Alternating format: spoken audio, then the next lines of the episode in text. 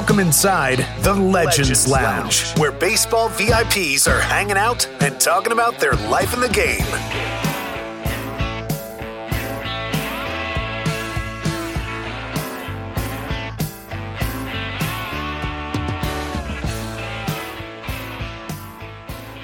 Oh, I feel like this is a pretty relevant week pitching wise. We have to bring in a legend, a Hall of Famer in Jim Kaat, Kitty, because he would appreciate the no hitters we've seen in the past week, especially the one on Friday with Reid Detmers low strikeouts. But then even on Sunday when the Reds no hit the Pirates, but actually lose the ball game. So it's a pitching themed week. We, we definitely have that, and and so far, you know, when you look at the season, it kind of been a pitching theme season, really. When uh, the Rays are a great example. Not only did they get no hit uh, by Detmer, great job by him, even not with a lot of strikeouts, but they also cut through a no hitter for nine innings. Game went into extra innings against uh, Boston. Uh, Boston finally, you know, scored. They went ahead and they ended up winning in extra innings, but they did no hit him for nine innings. So, and again, since he won, very weird, but it fits uh, perfectly for Kitty, for Jim Kaat, because he had that type of crazy, long, and luxurious career. This guy knows everything about pitching. Can't wait. Jim Kaat. Let's do it.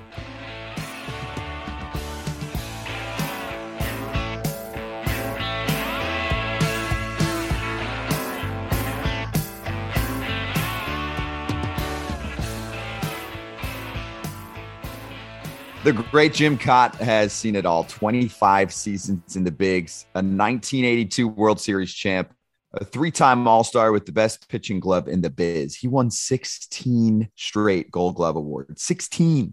Superstar broadcaster for decades. I've had the honor to call games with Jim. Kitty is in the lounge. Kitty, how's life? well, it couldn't be much better than it's been since December 5. Uh, uh, a lot of exciting things had happened and uh, a lot of exciting things on the on the table. And uh, like Tony Oliva and I, we we were in Minnesota throwing out the first pitch. I said, you know, our big thing, uh, T, is uh, at 83. He's now, I think, 84, going to be. Uh, stay alive and stay healthy and enjoy this summer. You're living it up, and you are a Hall of Famer. I, I described just a little tidbit of what leads to a Hall of Fame call, a resume like yours, 25 seasons, the gold gloves, the whole deal. And you know, we've spoken in the past too, where I, I know I've said on air somewhere, when I read the accolades and the resume for Jim Kaat, that is a Hall of Fame resume. Here it is. It's all real now. I've said this to you via it was either a text or an email, but I can say it, you know, for the world to hear. Congratulations super well deserved. What is your thought? What is your mindset? How special is this for you to add to what is a really storied career in baseball, not just on the field, of course, like I mentioned? Well, I think different than uh, Big Papi. I saw Poppy in a show in Chicago recently, but I think the younger, uh, sort of automatic Hall of Famers, uh, for them, it's a celebration.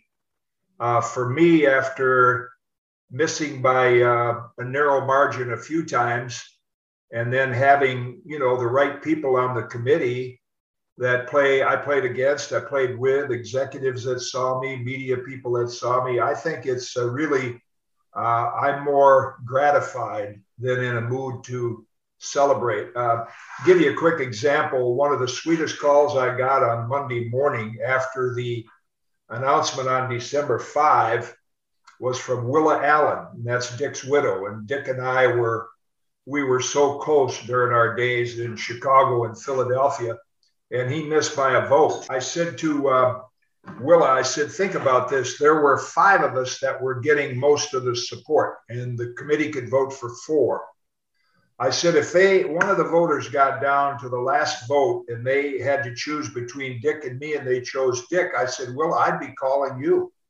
Because she said, "Oh, Dick would be so happy. You know, we just uh, we just bonded so quickly together." But that's how fine the line is for us veterans of being finally getting in or not. So uh, you know, I'm, I'm gratified for that. I'm enjoying it, but I'm not doing handstands. I'm gratified, uh, grat, you know, grateful that at age 83 that uh, it finally happened. Wow, that that's a great story. I'm gonna tell you why.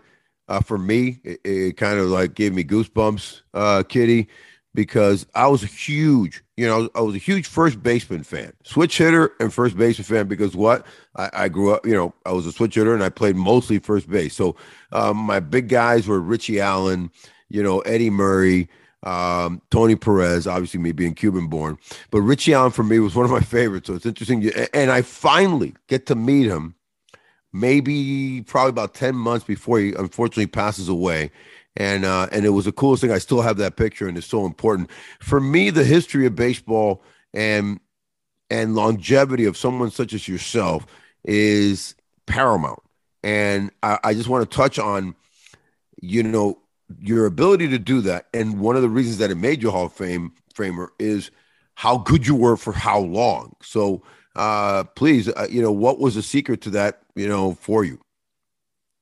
Well, I, I, I think the simple answer is if you're left-handed and you can walk and chew gum and throw it over, you got a, you got a good chance to uh, to last for a while. But you know, on a on a serious note, I think we had a, a, an expression when I was like 20 or 21. You'd hear the expression, you never know how to pitch. You never learn how to pitch until you hurt your arm. So my first arm injury, not a career ender, was uh, you know I just struck out 19 in the Southern League, and and I was you know considered a power pitcher then, and all of a sudden I have a little shoulder issue, and I break a bone in my wrist, and none of it kept me from getting back on the field, but I had to learn how to pitch instead of just like today, it's such a power throwers game. In fact, uh, my first manager in uh, Class D ball at the end of the year said, Kid, if you come up with a fastball, you got a chance. Well, today, if you went to a camp and didn't have a fastball,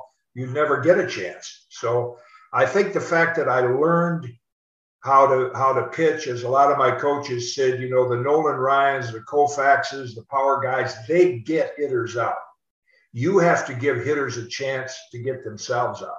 And you do that with movement, change of speeds, motion, control.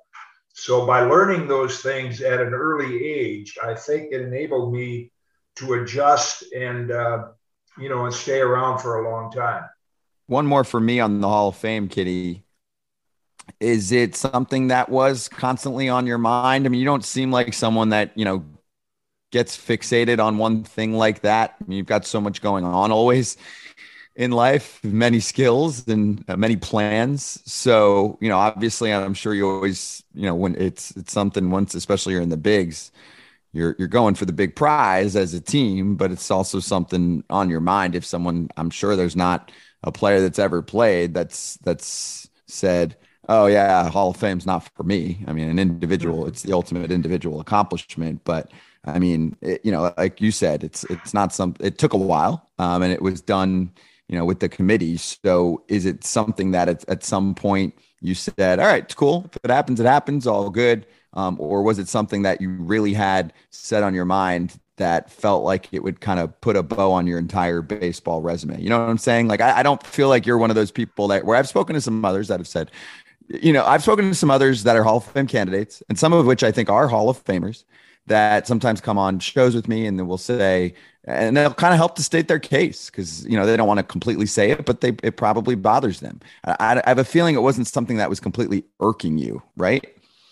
Uh, you're exactly right. I had actually over the years, uh, I was curious in my early years because as Fergie, who was a, a, big supporter of mine, I understand, Fergie Jenkins, he had one more win than I did, but he was a dominant pitcher. Uh, he did his with consistent 20 game season. So when I was first eligible and my win total was close to Robin Roberts and Fergie, I was curious to what the reception would be. But I think I learned early on that uh, because I wasn't that perennial opening day starter, all star, dominant pitcher, that that's one of the reasons that Tommy John and I think TJ will get in the next time. But, you know, we did ours over a period of time like a marathon runner, not like a sprinter. And actually, it was last spring when I was playing golf with my good friend and former teammate Mike Schmidt. And I get asked all the time, uh, "You think you'll ever get in the Hall of Fame?" And I said, I've kind of put it in my rearview mirror because I, I understand now that the starters in the Hall of Fame are, are elite number one pitchers. And Schmidt said, uh, don't be too sure. He said, I'm on the committee this year. And he said, I'm going to state your case.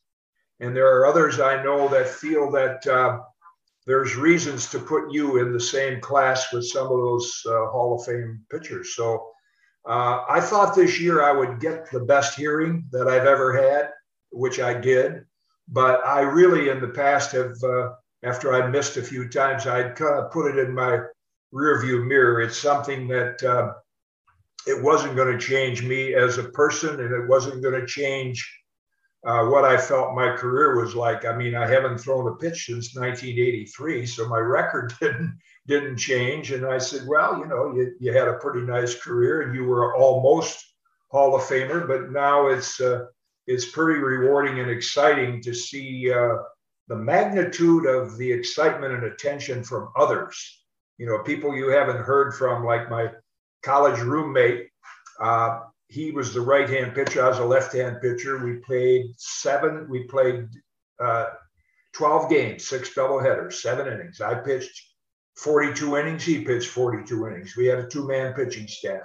I hadn't heard from Al in 40 years. And all of a sudden he's called. He's already got a hotel room. He's coming to the Hall of Fame induction. So it's things like that have really created a lot of excitement for me.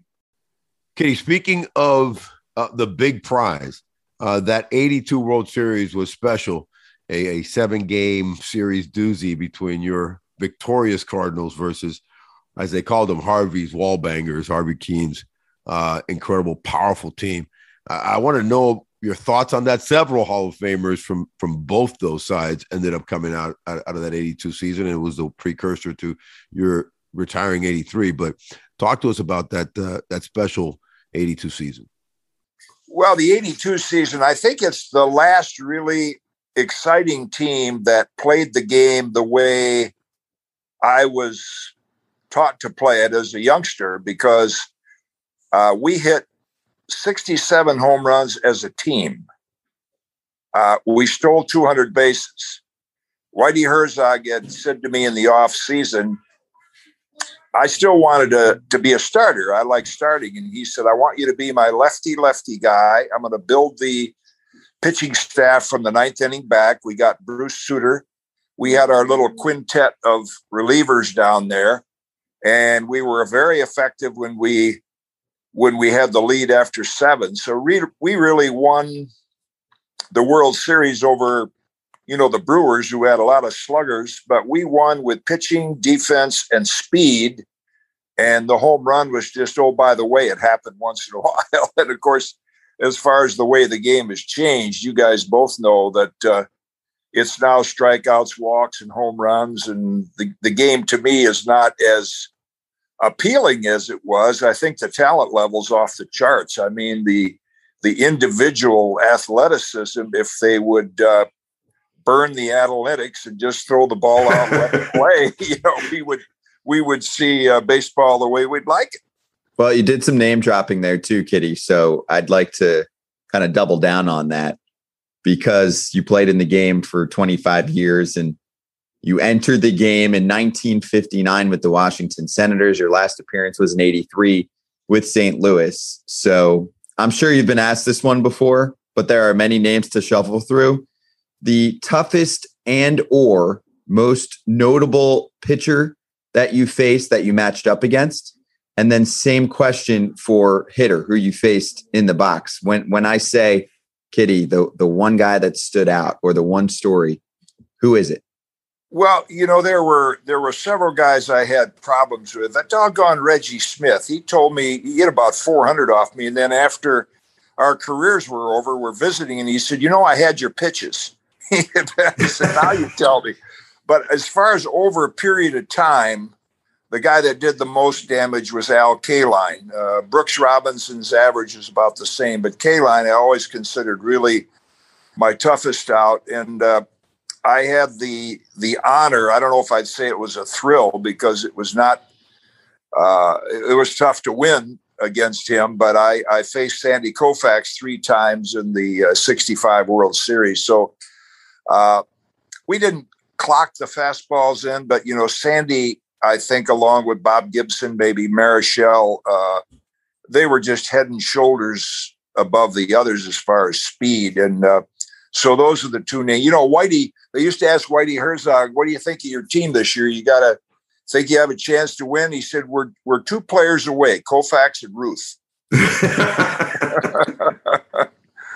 I tell you what, but you had some pretty good ones over there with that Minnesota team uh, or Washington going into Minnesota. Uh, uh, uh, you know, a guy that I love very much, and Camilo Pascual uh, was on that team. But but when you were coming up, you know, then and you as a youngster, at what point, you know, I know for me there was a there was a, a point that you know I, I, felt you know that I belonged and and and and I felt comfortable comfortable playing at that level. Um, walk us through, you know, youngster Jim Kaat as, as he gets, you know, the call up and, and, and feels comfortable in the major leagues? Well, you know, that's a great question. And I, I mentioned that to a lot of young pitchers or young golfers, uh, aspiring golfers. I say, you know, when when you get to the point where you feel comfortable, particularly when the situation is uncomfortable, you know, then I think you've arrived. So for me, it was 1961. My my overall record was nine and 17 but uh, you know, we finished seventh that year, and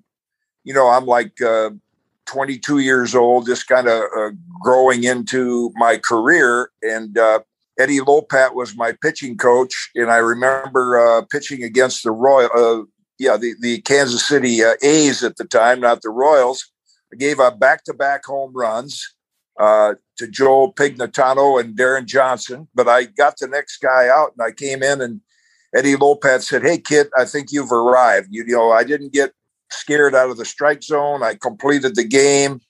And then I had a few more complete games. And all of a sudden I began to say, you know, I'm, I'm comfortable here. I belong. And, and uh, you know what that feeling is like, but it takes, you can't really teach it. You just, it's an acquired skill that you have to, uh, that you have to acquire. And of course, you mentioned Camilo Pascual. Uh, when we became the twins, our logo on our cap was TC. And a lot of people, as we went around the league, it was new to them, the Twin Cities. They say, What's that TC, TC stand for? And we would kiddingly say 20 Cubans. because Papa Joe Cambria, you know, was signing all those. Sign all the Cubans on that team. We had Camilo and we had Pedro Ramos and Jose Valdivielso. Then along came Tony Oliva. And so we had a lot of Cuban stars, and uh, Camilo was a great. Never knew uh, that. He was a great role model for oh. me because he, I he won twenty games, even though we were a second division team, and I just loved watching the way he went about his business. He had the right temperament, and I, I learned a lot about how to conduct myself as a professional. And you know, Camilo is still down in Miami. Yes. he's like 88 or 89 years yes, old now. Oh, yeah. I, I, love them to death. Um, yeah, all those guys, all those guys, kind of little by little tutored me back in the day, and uh, and when I was coming up in Miami, so I, I, I owe so much to every single one of them. Uh, the twenty Cubans, I'm gonna remember that one. How about sixteen Gold Gloves?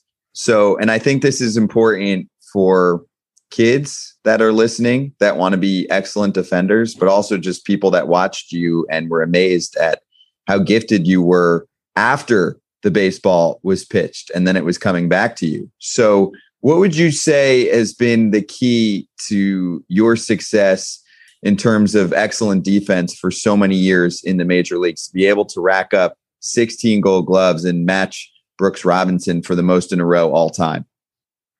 Well, I'd say first of all, I, I people uh, kind of raise their eyebrows at this, but I learned how to feel my position from listening to the radio. And Bobby Shantz, I was a little guy. I didn't grow till later, so I had the quickness when I was five eight, five nine, and Bobby Shantz was my hero. He was five seven, won the MVP in 1952. When they'd be in Chicago playing a game, I could listen to eight games on a Sunday afternoon. Cubs, White Sox, Tigers, and Braves all played a doubleheader. So when the A's came in, and that was my dad's favorite team, pitching against uh, the White Sox, they'd say, "Here's Bobby Shantz, uh, greatest fielding pitcher in baseball right now. Lands on the balls of his feet, always facing the hitter, ready to go either way." So I would go in my backyard with a tennis ball, bounce it off the garage, and make believe I was Bobby Shantz. So 1958, my first spring training, uh, we go through the pitcher's drills. And after about two rotations, the pitching coach said, Hey, kid, you look just like Bobby Shantz. Well, you know, the, the side story is a few years ago, Rawlings brought Bobby in for the Gold Glove dinner. And at age 80, I gave a legacy award to my boyhood hero who was 93. He's now 95. Oh gosh. And so that's who I modeled myself after. But I think uh, fielding for a pitcher is just anticipation. It doesn't take a lot of skill. It takes anticipation, paying attention, being uh, ready to field the ball when it gets gets hit back at you. And I think one of the biggest uh, thrills I had as a fielder was Game Two of the '65 World Series. Willie Davis, who could fly, he was an outfielder for the Dodgers. I think that might still be a record. I had five putouts, but I got Willie Davis first base to pitcher three times. So I actually had to get to first base before him, which was wow. not easy to do. And the only way you'd really do it is not with speed, but was with anticipation. Yeah, coming off that mound properly and and, and hitting that line and coming across. Uh, you know, some things that again not as practice now. And one of the things that I always found interesting uh, back then, by the time I was coming up in the in the late mid '80s into the '90s, pitchers weren't good hitters anymore. And I used to dog them, still do on the air and saying that's not, you know, they're not athletes anymore. They used to be athletes. But yeah. you, you hit 16 home runs, you know, one year hit 289. I mean, you prided yourself on that other aspect of the game, along with defense, and of course, most importantly, pitching. Uh, Kitty, um, talk a little bit about that era and, and your offense per what you were trying to do to win the game. Well, I think as kids in the playground, we were you know, I always took pride in being a baseball player that just happened to be a pitcher. You know, we right. would play all different positions because kids today really don't play unless they have a uniform on. But we just, you know, we played amongst our kids in the neighborhood, like probably in, in your era, everybody did that. And so I, I took a lot of pride in that. And then when I got into the big leagues, my coaches like Eddie Lopat, Johnny Sain would say, if you can be responsible for one run a game that means the other team has to get two to be ahead of you. So whether it's bunt a man over, uh, steal a base, which I was able to do once in a while, just I, I enjoyed being involved in the game. I have such great admiration for Ohtani, what he's been able Ooh. to do in today's game. I mean, it's just freaky. But we we all, as pitchers in, enjoyed the hitting part of the game, and and we took it seriously and we worked at it, and particularly bunting but unfortunately, the the young players today, even in a little league, they didn't get a chance to hit, so they never really developed any sort of a skill for for hitting like like we did when we were kids. And one more tip that I've heard, and I think we've spoken about, Kitty, that plays to your excellence on defense too. And maybe you did this with the offensive game as well same glove for a long time? Did you have same bat if possible before it broke for a long time? Was there anything to that comfort wise or maybe superstitious wise too? Well, I had the one of the first Wilson A two thousands, and you know it's like an old pair of jeans or a sweater. Uh, it just kind of molded to my hand. If I threw it on the street corner right now, a kid wouldn't even pick it up. But uh, we would get two new gloves every spring, and I would keep one to uh, for the days I didn't pitch, and I'd give one to some of the minor leaguers because you know in those days we had to buy our shoes, buy our equipment, and so I just had that one glove that I that I broke in, and that was my gamer. I still have it up in my memorabilia room with uh, friction tape all over it and trainers that have stitched it together. But uh, yeah, I used it for 15, uh, 15 straight years. That's impressive, you know. And and uh, the other thing I wanted to ask you about is as far as talking about coaching and, and the guys that you've had before. Now, I mean, the, the coaching aspect is so important in in you know the realm of baseball. Um, who are some of the other guys that you know made an impact on you coming up? Well, I mentioned Camilo as a player, and then Eddie Lopat. I was fortunate was my first pitching coach, and then Johnny Sain. And what made them so effective, and Johnny everywhere he went had twenty game winners uh, you know, Mudcat won 21 with us when we went to the World Series in 65, but they were not power pitter, pitchers. So they really taught us how to pitch. how to make the ball move and how to spin it. And we weren't interested in miles per hour or uh, RPMs or anything like that. But uh, uh, I was lucky to have those guys in my in my early years. And then I think, um, and I tried to do this when I coached for Pete. I coached the pitchers in 1985 for Pete Rose. Is as uh, as Eddie Lopat used to say, eventually you have to learn to be your own coach. Hmm. So you took what was from those guys, and and when the game was going on, you didn't have time to get a lesson. Then you had to make your adjustment on the on the mound. So you had to figure out what worked for you and what didn't.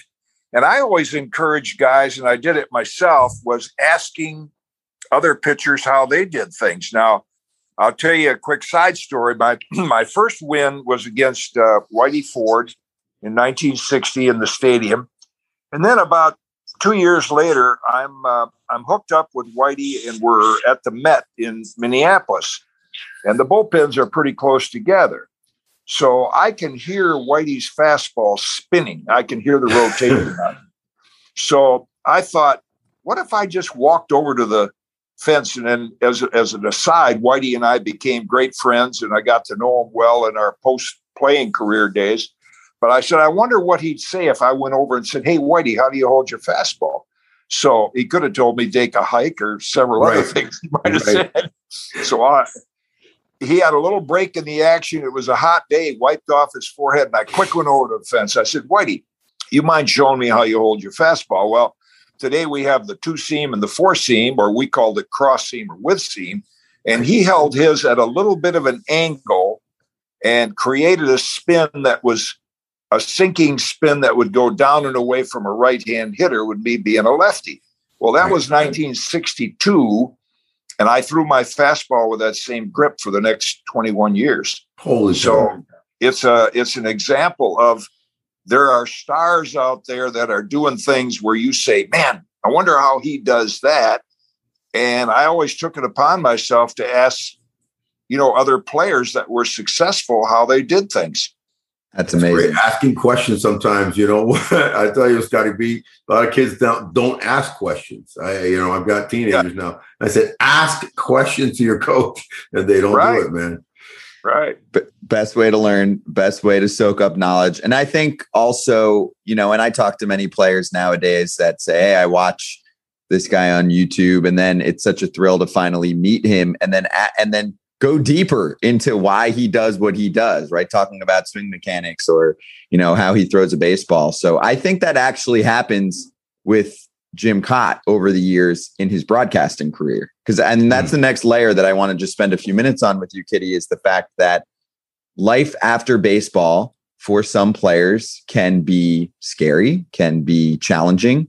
It's, so much routine for so much of your life and then you go through this transition and you have been living your best life for a very long time so what would you say is the key to life after baseball for players and of course you can get into some of what you do in life now from your golf greatness to the broadcasting for years and your work with the MLB Players Alumni Association as well yeah, I, I, think first of all, I was very lucky because I pitched until well, I went to spring training with the Pirates when I was 45. And then I went right into broadcasting the next year. I had done some games for ESPN. So, you know, I think this is my 64th season in Major League Baseball as either a player, a coach, or an announcer. So I didn't have that gap time. But I know the guys today make a lot of money, but but and they can retire early. And I think a lot of them are finding things to do uh, that are beneficial. You know, community uh, community projects or you know foundations that they've started to to help with nonprofits. But I was fortunate that I just segued right into broadcasting and I started doing games with you know Ralph Kiner, and then I did some with Dick Stockton and Dick Enberg, and they they taught me the ropes early on, which you know there are fundamentals to broadcasting, just like there are to pitching, and and uh, that's what's helped me in in broad. And I think the fact that my dad was such a fan, and so I really took to the history of baseball. Uh, took me to my first games, doubleheaders in 1946. So I've really followed the game, you know, a long time. I saw Ted Williams play the first time I went to a game in 46. And then in 59, I actually got to pitch to him and I got to know him. So, you know, I always had a great appreciation for the history of the game. Also, speaking of that, and, and you were talking about players joining organizations and joining great, you know, uh, plights and and um, and uh, nonprofits. You did the same. You were the first president uh, in the MLBPA, the Players Alumni Association. Talk about those years and and that involvement and how that came about. Well, Jim Hannan and the guys that that founded Freddie Valentine and Chuck Hinton that founded the alumni, uh, they asked me one time. They were looking for someone who you know had some experience and maybe had a a name that might be more recognizable among the the current players and the former players. So they asked me, would uh, you know my playing career was over, and they said, would you uh, would you think about being the president of the alumni? I said, well, you know, I don't have any business experience, but whatever it is, if I could do that. So uh, I did that. I went to Washington, D.C., and we had a staff about four or five people, and about the only thing going on was some charity golf tournaments. And really, the only money that that raised was enough money to pay the staff at that time. And uh, Peter Ueberroth was the commissioner, and his kind of number one PR guy was Joel Rubinstein, and they were they were trying to uh, almost phase the alumni out because they mm-hmm. formed uh, an organization called BAT, Baseball uh, Assistance Team. Now, fortunately, the alumni and BAT work close, very closely Correct. together. But the one guy in the office that I thought uh, really, you know, had a future and, and and was committed to it was Dan Foster. So uh, so I, I, I still is. so that was what 30, 35 years ago or something. So uh, that's what I told the board. I said, here's the guy I think, uh, because, you know, I'm going into announcing, I'm not going to be a full time uh, executive. and uh, so that, that kind of spun, you know, Dan came in and all of a sudden, made great strides. I think we have seven or eight thousand members now, and we've got little league clinics and international. So you know, Dan has really been the guy that spearheaded uh, and, and, the organization and helped it branch out. When we got uh, cooperation from BAT and cooperation from the uh, Players Association, so it, it's really rewarding to see how that organization has grown from just the germ of an idea with that group of former players from Washington D.C. That's amazing. No, and I think that Jim, your work in that process and the example that you set has really laid a foundation for many players after you. So um, I do think you know we could probably chat for for hours, but oh, it is that time to get get the big idea, the big well, you know, to cap yes, things off.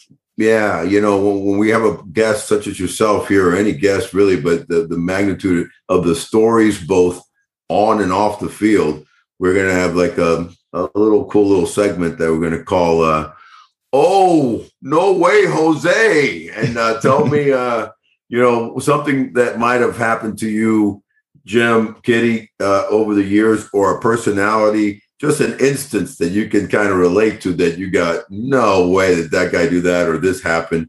Uh, is there one that you can think of that that might have been uh, pretty special and funny? Well, I don't know if it'd be funny, but it certainly was quite an experience as I was the opening day pitcher in 1965 in Minneapolis. Right. So I lived out in Burnsville, which was a suburb south of Minneapolis. So I'm driving into the ballpark uh, opening day morning, and the traffic is backed up on 35W. It's not going anywhere. We didn't have cell phones. So I get out of my car and I said to the fellow up ahead, What's going on? He said, Well, the river's flooded. There are still signs there that show how high the river was. So I went back to my apartment and I called Paul Giel, who had been a teammate of mine and who is now the sports director of WCCO Radio. So I called Paul. I said, Paul, there's four of us out here Bill Bethea, Dick Stigman, Rich Rollins, myself, live in Burnsville. We can't get into the ballpark and I'm scheduled to pitch today. Holy so wow. he said, he said, stay at home. I'll call you back. So he called back and he said, go to the high school parking lot at Burnsville High School. We'll have the traffic helicopter there. in about a half hour. So they flew us in two by two. We only had 16,000 people at the game that day because the because Sure. of all the flooding. So I got a helicopter ride in to pitch the game, and uh, we ended up winning opening day six five. I think we went 11 innings, and then uh, and then a helicopter ride uh, afterwards. So that it figured to go, Yeah. Kitty. It figured go eleven innings on top of that. After all that Well, I. I went. Uh, I went nine. You know. no, no, I'm saying the game. You know the game, and you went nine. Yeah. Well, you know, we were trained to go nine. they don't go nine anymore. I, I feel bad for today's pitchers because it's not their fault. It's the way they were trained. I mean, personally, I think they have dumbed down pitching with all the science behind it that they're really not allowing these guys to flourish the way they could. They're certainly bigger and stronger than we were, and they're capable of doing that, but they have all these myths about pitch counts and innings restrictions, and yet we have more injuries than ever before. So I kind of like the way uh, you know our theory was it'll uh, it'll wear out before it'll rust out. So Hey, Scotty B. You know that uh, Kitty was uh, Ken Griffey Jr. before Ken Griffey Jr. He was flying in in helicopters for games before. Uh, you, know, Right. you were you were an all star man. You were you were like Hollywood flying in like that. That's as VIP as it gets. Hey, I can't get to the game. I'm That's going to Mac call Daddy a if friend you can get. that is going to helicopter me to the game so I can make my start. I don't think there are any modern pitchers that have a story like that. That's pretty incredible. That's awesome. It makes me think of one more bonus story that I need Bet. to include, Kitty, just based on our time working together on broadcasts. And I actually looked up as we were chatting to the date. And I, I'm sure if I say it, you'll probably recall it right away. Because yeah, if more pitchers, you know, worked quickly, worked deeper into games, they probably would miss less concerts, miss less dinner reservations. May 4th, 1977, Jim Kaat had a concert to attend. So, Jim, what happened that day? Do you remember?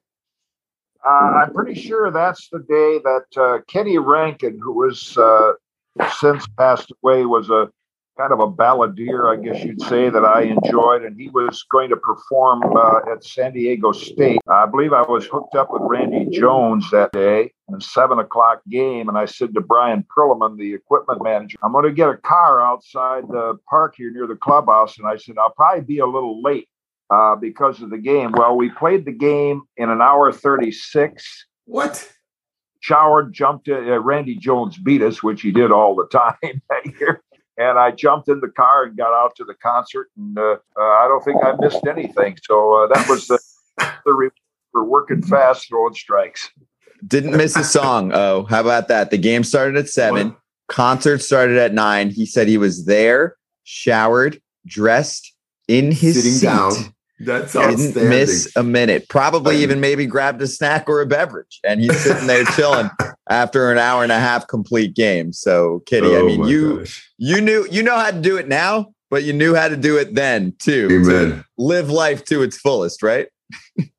Yeah, I've, I've been very fortunate. I mean, I, I remember when uh, I got released in '83 on that, and here I had the longest career for a pitcher at that particular time. Tommy John passed me by a year, and then Nolan by another year. But uh, you know, all of a sudden, I got a phone call from Joe McDonald. Said, "Well, uh, we're picking up this left-hand pitcher, Dave Rucker, so we're releasing you." And there, after 25 years, 27 actually professionally going to the ballpark every day. There, I woke up and what do I do? And so I was so fortunate. I said, you know, I had the greatest 25 year vacation one person have. And then I got right into Jack Buck told me, you know, I said, he said, I heard you're interested in announcing. And I said, well, I'm giving it a try. I don't know if it's going to work out. Called me off to the corner. I thought he was going to give me some sage advice. He said, don't tell anybody how easy it is. Just smile and cash the checks. So five years involved in what I call legalized robbery, just doing what all three do right now and talking baseball. Yeah. Don't You're telling people, Kitty.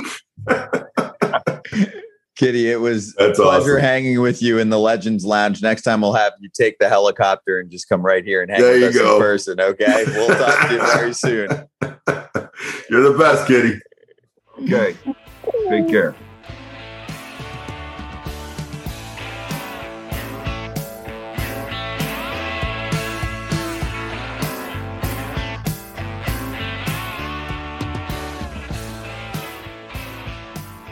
Jim Kaat is a wonderful human being, basically ageless, like a fine wine. So I feel like this week in baseball hits the age is just a number category. 40 year old twirling a perfect game, May 18, 2004, against the Braves. Randy wow. Johnson, first no no in D backs history. 117th and final pitch of the game, clocked at a casual 98 miles an hour at a time when guys weren't pitching to those standards velocity wise. Not not many. Simple quote not many. from Randy. Not bad for being 40. You know Randy, don't you? I know him. I know Big Unit very well, and he knows me very well. I, as I, I told him when he made the Hall of Fame that uh, uh, he couldn't have made it without me, uh, Scotty B, because I was his first strikeout in the major leagues, and uh, it was the most uh, uh, best strikeout for me because I actually made money on that strikeout. Years later, when he hit four thousand, um, I ended up signing a baseball with him on one side, really, which was the main sign, and the other side was me saying, "Orestes Destrade, first victim of the big unit," and and it sold very very well, made me some nice money for a punch out. I'll take it.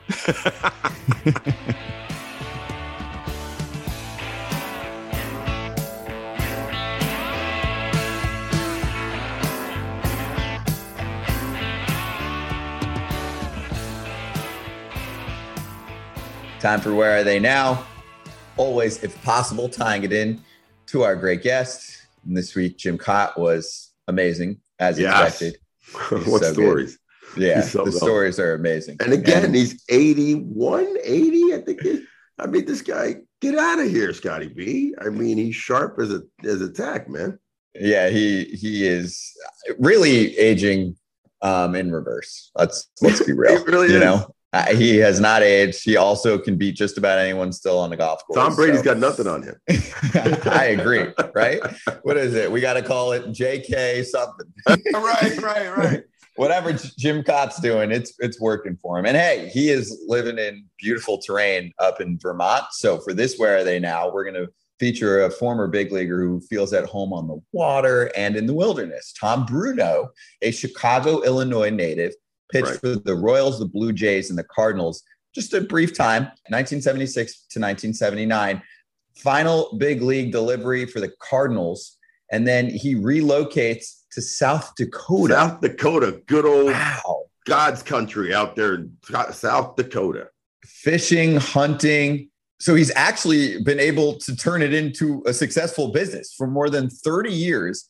Bruno has helped outdoorsmen harvest ringneck pheasant on the pastoral landscapes of South Dakota and land walleye through his Major League Adventures Guide service. How good is that? And even ties that, that's the, awesome. the Major League name into it. Never been to South Dakota. I may want to go now to see Mr. Bruno.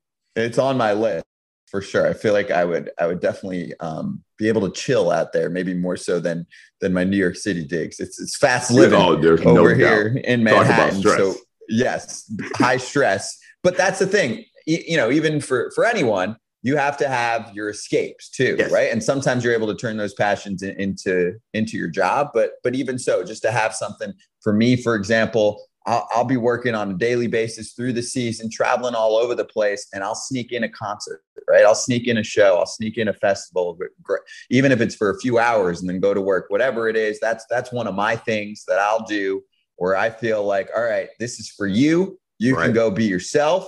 You can get away for a little bit. It's not the most chill landscape at all times, I'll tell you that, because I'm usually listening to electronic music. So we're we're we're bumping and and jumping, you know? Yeah, we're going, right. but you know, it's not like I'm taking a break and getting a massage, which also sounds amazing. But right. that's one of the things for me that's on my list that just helps me to kind of chill and take a few hours for myself. You know, when, during my playing career, it was strictly uh, reading uh, definitely I would read prior to going, like on the bus, if we were on the road, especially, not so much at, at home, but when I would get to the ballpark in my home ballpark, then I would find 15 or 20 minutes. And usually my, my you know, I was a Larry, uh, uh, Lawrence Sanders, uh, Clancy, you know, kind of detective novel, something intriguing, a, a little sci-fi, just to kind of just take my mind off after thinking, waking up, who am I facing? What's going on? How's my right hand hitting? How's my left hand hitting? Keep your shoulder in. You know, don't do this, don't do that. All of a sudden, I was encapsulating myself for 20 minutes. I would always try to find 15 to 20 minutes to read and read a chapter. And then I would put down and then I would be able to go play the game. Now I don't read anymore. What I do is karaoke. I am a Mac daddy. we we have a similar thing. You like to go to concerts. Wow. I'm not big in concerts, but I am big in my playlist and my diversity of I like from the Gypsy Kings to Andrea Bocelli to you know Weezer. Uh, it, it, I, I really like, uh, and then trying to sing the songs, but I suck. Whatever you do, you everyone does, and I, I, sing at these concerts too. So I love. Where do you that. think I picked that up, Scotty B? Where did you pick that up? Where's karaoke from? That's right. Five. Well, There's all the karaoke bars years. out there, right? Oh my gosh, dude! I can't wait to when we go one day. We're going to Legends Lounge over there in Tokyo at a karaoke stop in Roppongi it's going to be live, bro. It's going to be awesome. I'm I'm all about it. That is amazing. I see. I learned something new in the lounge today too. With with uh, that is really cool. So now I was going to say you go read your book, but then you totally, nope. you know, you totally get, threw me the curveball. So Fly you go sing your song. moon and let me play. Hey, perfect, perfect, perfect way. That that is last call right now at the lounge. Oh, O's closing it up tonight. You you go rock that karaoke. I'm going to hit a rave and we'll see everyone soon. This week's lounge is now closed.